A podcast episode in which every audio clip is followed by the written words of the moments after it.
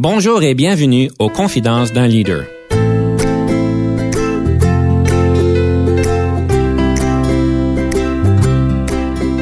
Ici Denis Lévesque, coach de cadre. Nous avons donc l'honneur et le privilège de recevoir en studio des leaders qui ont marqué leur communauté afin d'apprendre de leur expérience et de s'inspirer de leur sagesse.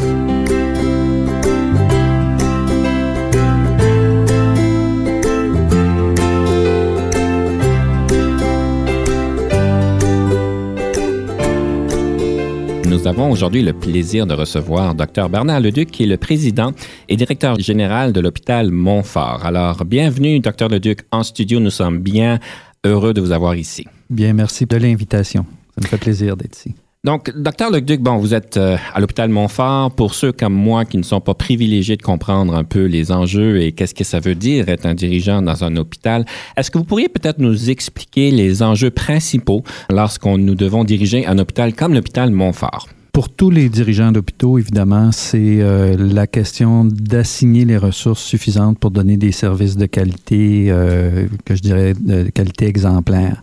Le contexte euh, financier, évidemment, de la province de l'Ontario, comme beaucoup de provinces au Canada, fait en sorte que les dépenses de la santé représentent une grande partie des dépenses euh, de la province. Donc, c'est clair que lorsqu'on veut limiter les dépenses, euh, que c'est un secteur qui est touché. Donc, pour nous, on a une demande qui est toujours croissante, avec quand même des ressources limitées. Il faut trouver une façon d'appareiller nos ressources afin de donner le plus de services possible et de, répondre aux besoins de, la clientèle. On parle vraiment d'un rôle, si je peux utiliser le mot d'administrateur. Est-ce que c'est plus ou moins ça? Absolument. Je sais qu'il y a quand même des relations particulières que vous avez avec euh, l'encadrement, avec le personnel, parce que c'est avec les docteurs, ils ont quand même un, statut particulier, je dirais même en entreprise qui est différent que d'autres places. Est-ce que c'est exact? Est-ce qu'il y a une dynamique particulière là à prendre en considération? Dans la gestion hospitalière, évidemment, l'hôpital a des employés et mm. c'est important d'avoir l'engagement de tout le monde, y compris les médecins. Par contre, il faut comprendre que, contrairement à d'autres industries, les médecins sont des travailleurs autonomes qui ont des privilèges d'exercer, de pratiquer euh, la médecine à l'intérieur de l'établissement. Ils ne sont pas des employés, donc ne sont pas rémunérés par euh, l'hôpital directement. Donc, euh, c'est un cadre qui est un peu différent. Puis, euh, on a le privilège chez nous à Montfort d'avoir un corps médical euh, qui est engagé, qui, qui collabore très bien avec l'administration et qui nous aide à régler nos enjeux particuliers qui peuvent apparaître au cours de, des temps, des années. Donc, quand on parle de leadership et le leadership dans un monde hospitalier médical. Est-ce qu'il y a des différences entre ce genre de leadership-là et peut-être un leadership régulier ou un leadership euh, militaire, un, leadership en organisation? Quelles seraient les différences? Je pense que la question de leadership, évidemment, s'exerce de différentes façons. La complexité du milieu hospitalier euh, qui fait euh, que nos opérations sont en fait, la plupart du temps, gérées par des contacts humains, de quelqu'un qui vient chercher un service avec quelqu'un qui donne le service.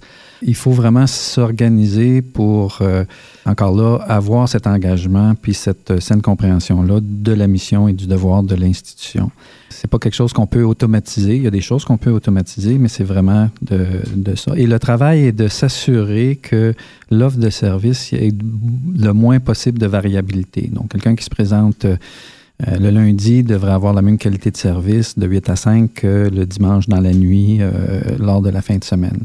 Alors, les enjeux de leadership, c'est que le leader d'un hôpital, c'est pas lui qui est en contact direct avec euh, le patient, la famille. Donc, c'est de, motiver les, gens, évidemment, à trouver un système où on enlève les irritants pour eux, pour qu'ils puissent effectivement donner le soin qu'ils veulent donner, puis pour lesquels ils ont décidé d'aller dans cette, euh, dans cette voie-là.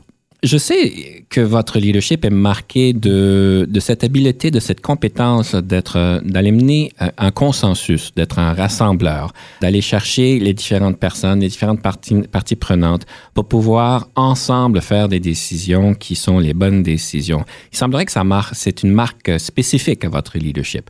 Qu'est-ce qui vous pousse de vouloir fonctionner de cette manière-là? Et je présume que c'est d'une manière consciente d'ailleurs. On a plusieurs cadres de référence. Je pense que c'est tout simplement la réalisation qu'il n'y a pas un individu qui détient toutes les vérités. Mm-hmm. Euh, et que euh, le rôle d'un leader, c'est de s'entourer de gens compétents euh, autour de lui qui vont apporter évidemment cette expertise-là. Puis, à partir du moment où tu crées une équipe compétente, de, de, leur laisser la place d'exprimer cette compétence-là et, tout ça. C'est sûr qu'en bout de ligne, le leader a l'obligation de prendre des décisions, quelquefois difficiles, puis que la, la responsabilité est sur ses épaules euh, à lui. Euh, mais j'ai toujours préféré avoir tous les points de vue avant de prendre une décision plutôt que d'être euh, impulsif ou euh, parce que je n'ai pas la science infuse. Et je trouve que lorsqu'on a des conversations des discussions, Souvent, même si j'ai une opinion en rentrant dans la discussion, j'écoute beaucoup ce que les gens disent.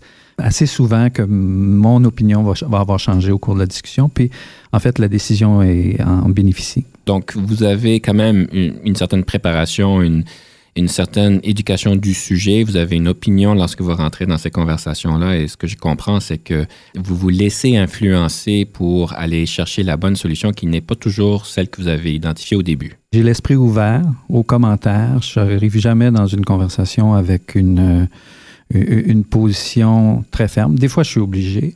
Mm-hmm. Euh, mais la plupart du temps, j'arrive avec euh, déjà ma propre appréciation, mais je favorise un climat qui permet euh, d'entendre les opinions divergentes. Et en fait, on tente de, stimuler en fait ces conversations-là, ces opinions divergentes-là, parce que c'est en considérant toutes les options à ce moment-là qu'on est capable de, de prendre euh, une décision. Et le consensus est toujours préférable à l'imposition. Alors, vous stimulez la conversation, vous appréciez les divergences. Ce qui me laisse à croire que des fois, il peut y avoir des situations, je ne sais pas si on peut utiliser le mot de conflit, euh, mais où est-ce que des personnes sont émotionnellement très opposé face à certaines euh, questions. Comment qu'on fait pour éviter que ça devienne un conflit euh, quand on est si ouvert au consensus et à les discussions avec des différences d'opinion? Il faut jamais personnaliser les, euh, les discussions puis les conversations. C'est vraiment les enjeux qui sont discutés sur la table et pour lesquels on regarde justement la meilleure façon d'aborder le problème, c'est et on tente de créer ce climat-là que ce n'est pas une attaque eux contre nous ou euh, un groupe contre un autre euh, et de respecter. Puis une fois qu'on a pris la décision, évidemment, il y a une attente de solidarité par la suite euh, à cette décision-là. Quelle est votre formule pour décider si un enjeu demande un consensus ou un enjeu demande une décision qui doit être prise par vous, qui peut ne pas être populaire, mais en fait qui revient à vous et à personne d'autre? Comment vous faites pour différencier entre les deux? Parce que je présume qu'il y a quand même des grosses décisions que vous devez prendre et certaines de ces décisions-là doivent être très difficiles à faire et qui doivent être faites par vous. Pour tout dirigeant d'entreprise, une des obligations, puis que je dirais qui est aussi un des fardeaux, c'est euh, d'avoir cette, euh, cette vision plus globale de tous les enjeux au niveau stratégique, au niveau de l'environnement externe, euh, au niveau des répercussions des décisions à ce moment-là. Alors, très souvent, c'est lorsque on a une conversation et que ces enjeux-là sont peut-être pas aussi bien connus à un moment donné, qui va faire, puis qui ont une de nature plus stratégique, euh, où là, euh, on, va prendre des décisions plus directives euh, à ce moment-là. Donc, c'est une question de quel genre d'enjeu qu'on parle et il n'y a pas une formule très, très claire. Il n'y a jamais, quant à moi, une seule façon de se rendre Mm-hmm. à notre destination. Il y a souvent plusieurs, euh, plusieurs chemins. Certains sont plus efficaces. Il y a des, des façons de s'y rendre qui, euh, qui vont être facilitées par l'engagement euh, et la prise de décision commune. Je pense qu'il ne faut pas négliger non plus, parce qu'on est toujours dans un monde en évolution, puis tout ça, le cheminement de, d'apprentissage d'en arriver à une décision plutôt que de se faire imposer une décision. C'est tout l'apprentissage expérientiel euh, relié à, à, la conversation, puis tout ça qui nous fait progresser en tant qu'équipe, qui nous fait progresser en tant qu'individu pour euh, euh, être mieux outillé, outillé à prendre des décisions dans le futur. Donc, si je comprends bien, vous, parlez de l'apprentissage existentiel ou pratique, où est-ce qu'on peut peut-être même faire des erreurs, mais qu'on en apprend de ce, processus-là. Quelque chose qui devient évidemment de plus en plus je ne sais pas si le mot c'est populaire, mais qui est de plus en plus accepté en organisation. Comment faites-vous pour créer une culture qui mousse cet intérêt-là et qui permet ces erreurs-là et qui permet de les célébrer, non de les, de les abaisser et de les critiquer par la suite? C'est quoi, comment on fait pour créer cette culture-là? Je pense encore que ça revient à créer un climat de confiance vis-à-vis, euh, que ce soit les, les VP, les vice-présidences, ou que ce soit même à tout niveau de l'organisation, pour que les gens puissent avoir l'autorité de faire des changements dans un cadre encore là euh, respectueux, dans un cadre aussi où on leur donne des outils, une façon de procéder pour minimiser les risques. Alors, c'est clair qu'une organisation qui ne prend aucun risque, c'est une, une organisation qui, n'avancera pas. Elle va être moyenne comme organisation, ne fera pas du progrès au niveau de l'excellence, puis de se démarquer du peloton. Il faut prendre des risques, mais il faut, il faut l'organiser évidemment dans un contexte où on fait cette analyse de risque et on trouve des facteurs de mitigation. Il faut être assez agile que lorsqu'on tente quelque chose qui ne donne pas les, produits, les résultats escomptés, qu'on puisse à ce moment-là changer euh, assez rapidement notre je pense que c'est fini la période des projets pilotes pendant six mois, indépendamment des résultats, puis on va regarder ça dans six mois. Il faut être beaucoup plus agile en termes d'organisation. Je présume qu'il y a des risques que vous refusez de prendre. On ne veut pas mettre des patients à risque, la qualité des services à risque. Mm-hmm. Euh, on ne veut pas mettre euh, la carrière de nos employés, de notre personnel, de nos médecins à risque en leur demandant de faire quelque chose qui serait complètement aberrant et on doit doser euh, à ce moment-là ces, éléments-là. Ah ben c'est bien, vous avez de l'air d'avoir une belle formule pour tout ça. J'aime toujours demander euh, dans notre entrevue un, livre qui peut-être vous a inspiré euh, juste avant notre pause. Qui est un livre qui a marqué votre développement en leadership et si oui, lequel serait-il? C'est un livre qui a été écrit au début des années 2000 par Jim Collins qui s'appelle From Good to Great. Mm-hmm. Euh, et c'est le résultat d'une étude de, plusieurs industries, plusieurs compagnies pour euh, essayer de voir quelles étaient les caractéristiques spécifiques de ces compagnies-là qui se sont démarquées et qui ont été capables de soutenir un niveau de d'excellence euh, pendant plusieurs, plusieurs années. En fait, son horizon, c'était au moins de 15 ans, de, dépasser les autres dans l'industrie et d'essayer d'extirper de cette étude-là les caractéristiques spécifiques de ces organisations. Alors, de ces caractéristiques-là, lesquelles que vous, euh, vous avez retirées de manière particulière dans votre leadership en action? C'est vraiment de s'entourer des personnes euh, compétentes, euh, de leur donner la capacité de s'exprimer, d'avoir la passion pour ce qu'on fait au niveau du travail et d'avoir une détermination sans fin à accomplir les résultats. Une détermination sans fin, j'aime bien ça. Alors, merci bien de partager ça avec nous. Nous allons prendre juste une petite pause et nous sommes de retour sous peu.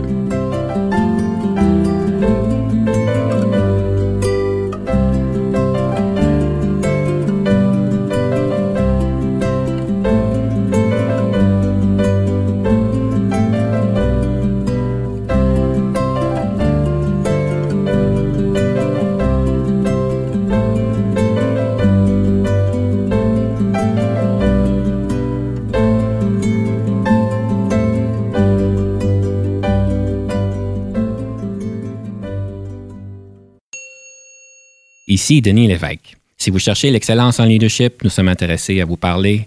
Venez nous visiter à solutionoptigestion.ca.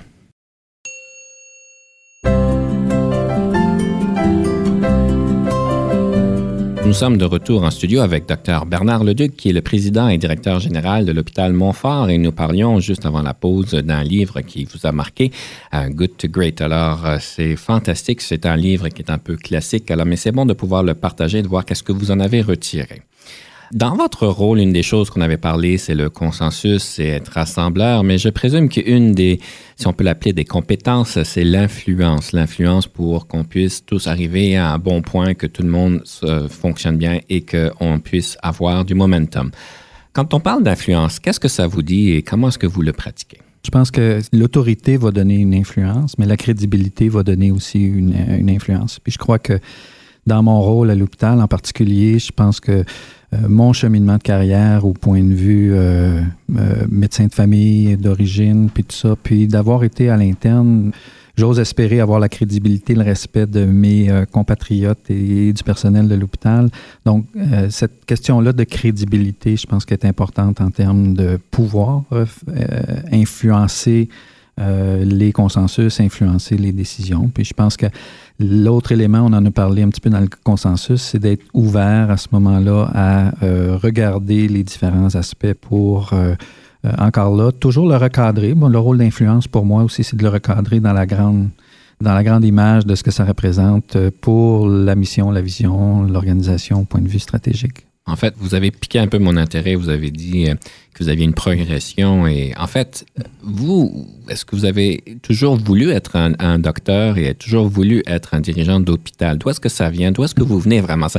Moi, je suis originaire de Saint-Jovite, dans les Laurentides. Euh, et euh, effectivement, depuis euh, longtemps, je voulais être un médecin. Pour moi, c'était un médecin. Je dirais qu'administrateur d'hôpital, ce n'était pas du tout dans mon plan de carrière. Et puis, euh, j'ai fait mon cours à l'Université de Montréal. Il euh, faut dire que mon père a été un greffier rénal et j'encourage tous vos éditeurs, évidemment, à participer au programme de dons de vie et de s'inscrire sur, euh, sur la liste des donneurs d'organes parce que le jour de mon entrevue en médecine à l'Université de Montréal, c'est le jour où mon père avait reçu sa greffe rénale. Alors, ça oh, a probablement influencé mon entrevue puis mes capacités pour rentrer à l'Université de Montréal. J'ai toujours, même à l'université, j'ai toujours occupé certains postes, euh, toujours voulu avoir euh, le nez un peu, euh, un peu partout pour essayer de, de comprendre, puis aussi peut-être d'influencer. Donc, je pense qu'il y a des prédispositions un petit peu aussi à vouloir se mettre sur la sellette de ce côté-là. Et dans mon parcours, après ça comme médecin, j'ai eu quelques rôles au niveau de leadership, mais encore là, c'est les, il y a des gens qui c'est des carriéristes avec un plan déjà prédéterminé pour lesquels ils vont concentrer toute leur énergie pour accomplir ceci. Moi, je décris plus quelqu'un qui est en canot, puis qui à un moment donné arrive à une fourche, une branche, puis décide de prendre euh, à gauche plutôt qu'à droite, puis de saisir cette opportunité-là, puis de, de, vouloir en fait m'exposer un peu à, à, des risques, parce que quand on change de carrière, j'ai pas quitté la médecine parce que j'aimais pas la médecine, mais c'est parce que je voyais qu'il y avait pour moi un défi intéressant, puis je pensais que je pouvais contribuer de cette façon-là. Et est-ce que vous étiez le seul médecin dans votre famille? Est-ce que vous venez d'une famille de médecins? Non, que je, viens d'une famille de trois garçons. Euh, et euh, de près, il n'y a, pas de, a pas de médecin dans la famille de, de, façon proche. Je remarque que vous utilisez le mot médecin, moi j'utilise le mot docteur. Est-ce que le mot docteur c'est un anglicisme ou... Euh, Donc on a fait un doctorat. Alors à ce ah, moment-là, on peut être, il y a plusieurs docteurs. c'est sûr que par l'usage, on va parler de docteur pour faire référence à des médecins quand on mhm. s'adresse, parce qu'on a un doctorat en médecine. Euh, mais il y a beaucoup de monde qui ont un, PhD, un doctorat en psychologie, en, dans plusieurs domaines aussi, qui euh, auraient le droit de se faire appeler docteur de la même façon. Évidemment, comme un docteur en philosophie. Mhm, absolument. Ah, d'accord, OK, là je comprends. Peut-être pour revenir à le contexte hospitalier, je sais que l'année dernière, vous aviez eu à naviguer quand même des défis quand même de taille qui ont survenu par, si je comprends bien, une nouvelle formule de financement par le gouvernement de l'Ontario, si j'ai bien compris la dynamique.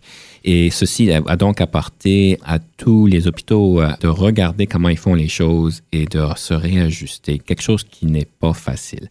Et ce que j'entends dire, c'est que euh, vous et votre équipe, vous avez réussi quand même à naviguer ce changement-là, si on peut dire avec succès.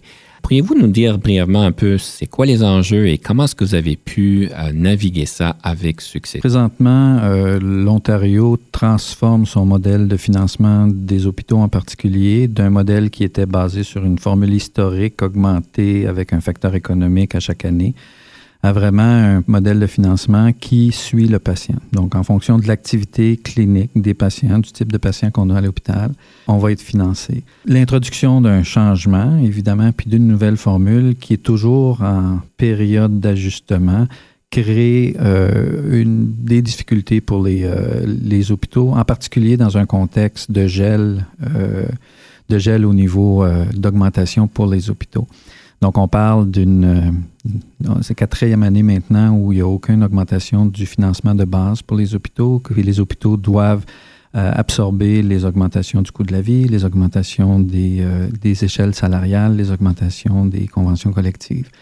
Donc, pour nous, l'enjeu, c'est de prévoir, de comprendre la formule qui est en évolution, qui est introduite, de comprendre bien les répercussions que ça a pour les hôpitaux et euh, euh, de pouvoir s'ajuster, de pouvoir prévoir ce qu'il y en est. Donc, l'année dernière, on a eu effectivement, euh, avec l'ajustement de la formule, une diminution de revenus significative. Et la formule est basée aussi sur une performance financière. Donc, combien ça coûte pour donner un service en particulier? Et si ça coûte plus cher pour les hôpitaux, on est financé seulement à comment ça devrait coûter. Donc, le prix mm-hmm. attendu et non pas le prix réel.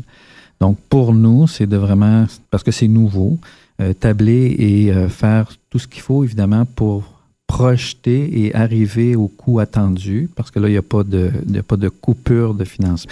Avec l'équipe, on a bien saisi, puis on a bien travaillé sur cette formule de financement-là pour tenter de réduire les impacts. Notre priorité a toujours été de maintenir des services de qualité, puis euh, de, de, limiter au maximum l'impact au niveau de l'organisation, mais c'est sûr qu'il faut faire des choix, puis il faut euh, procéder à des rajustements une chose que vous avez faite, d'après vous, qui a peut-être pu bien aider le changement? On parle de changement, c'est très, très courant.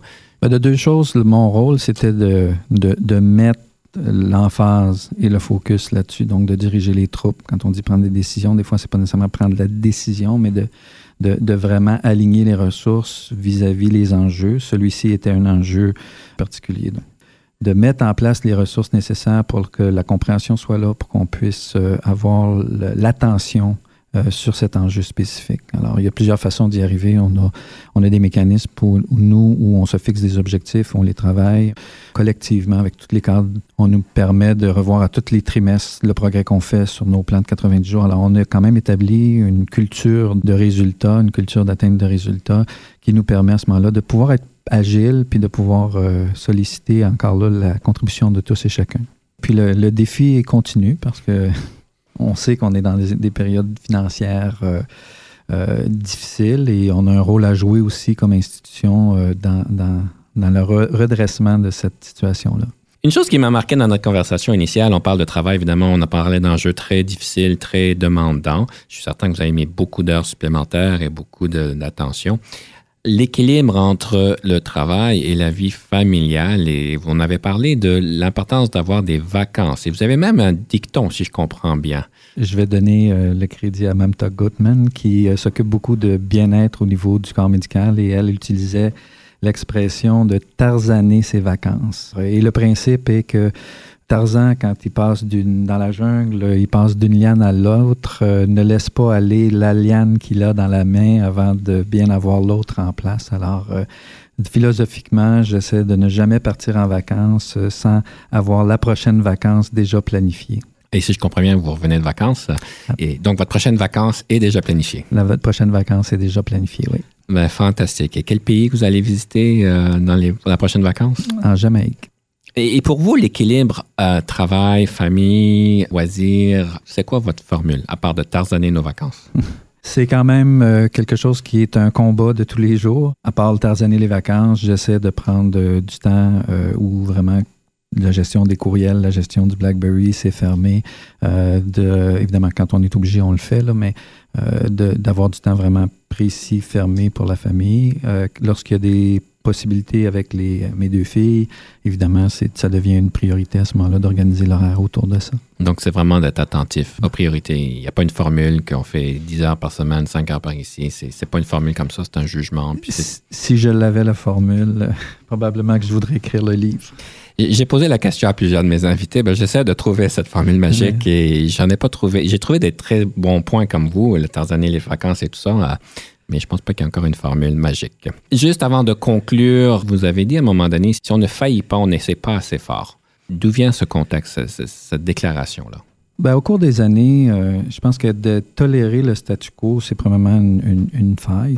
Et si on veut changer les choses, il, faut prendre des risques. Puis quand on prend un risque, on le prend, oui, de façon structurée, encadrée, euh, euh, réfléchie. L'important, c'est d'apprendre de ces erreurs. Il y a quelqu'un qui a dit, moi, j'ai le droit de faire toutes les erreurs au monde une fois.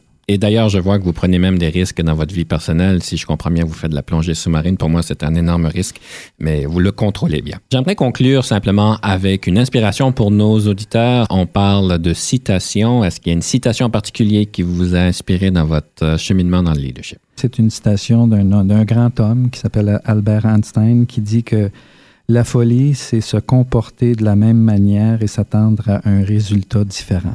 Merci beaucoup. Ça a été un grand plaisir de vous recevoir aujourd'hui en studio, Dr. Leduc. Parfait. Merci beaucoup de l'invitation encore une fois.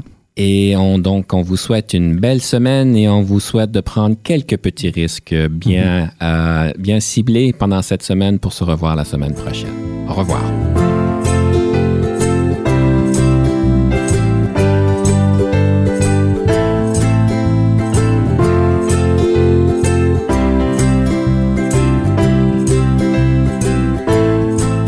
Conception, animation, entrevue et recherche, Denis Lévesque. Montage et réalisation, Jean-Paul Moreau. Confidence d'un leader est une production et une présentation d'Unique FM 94,5.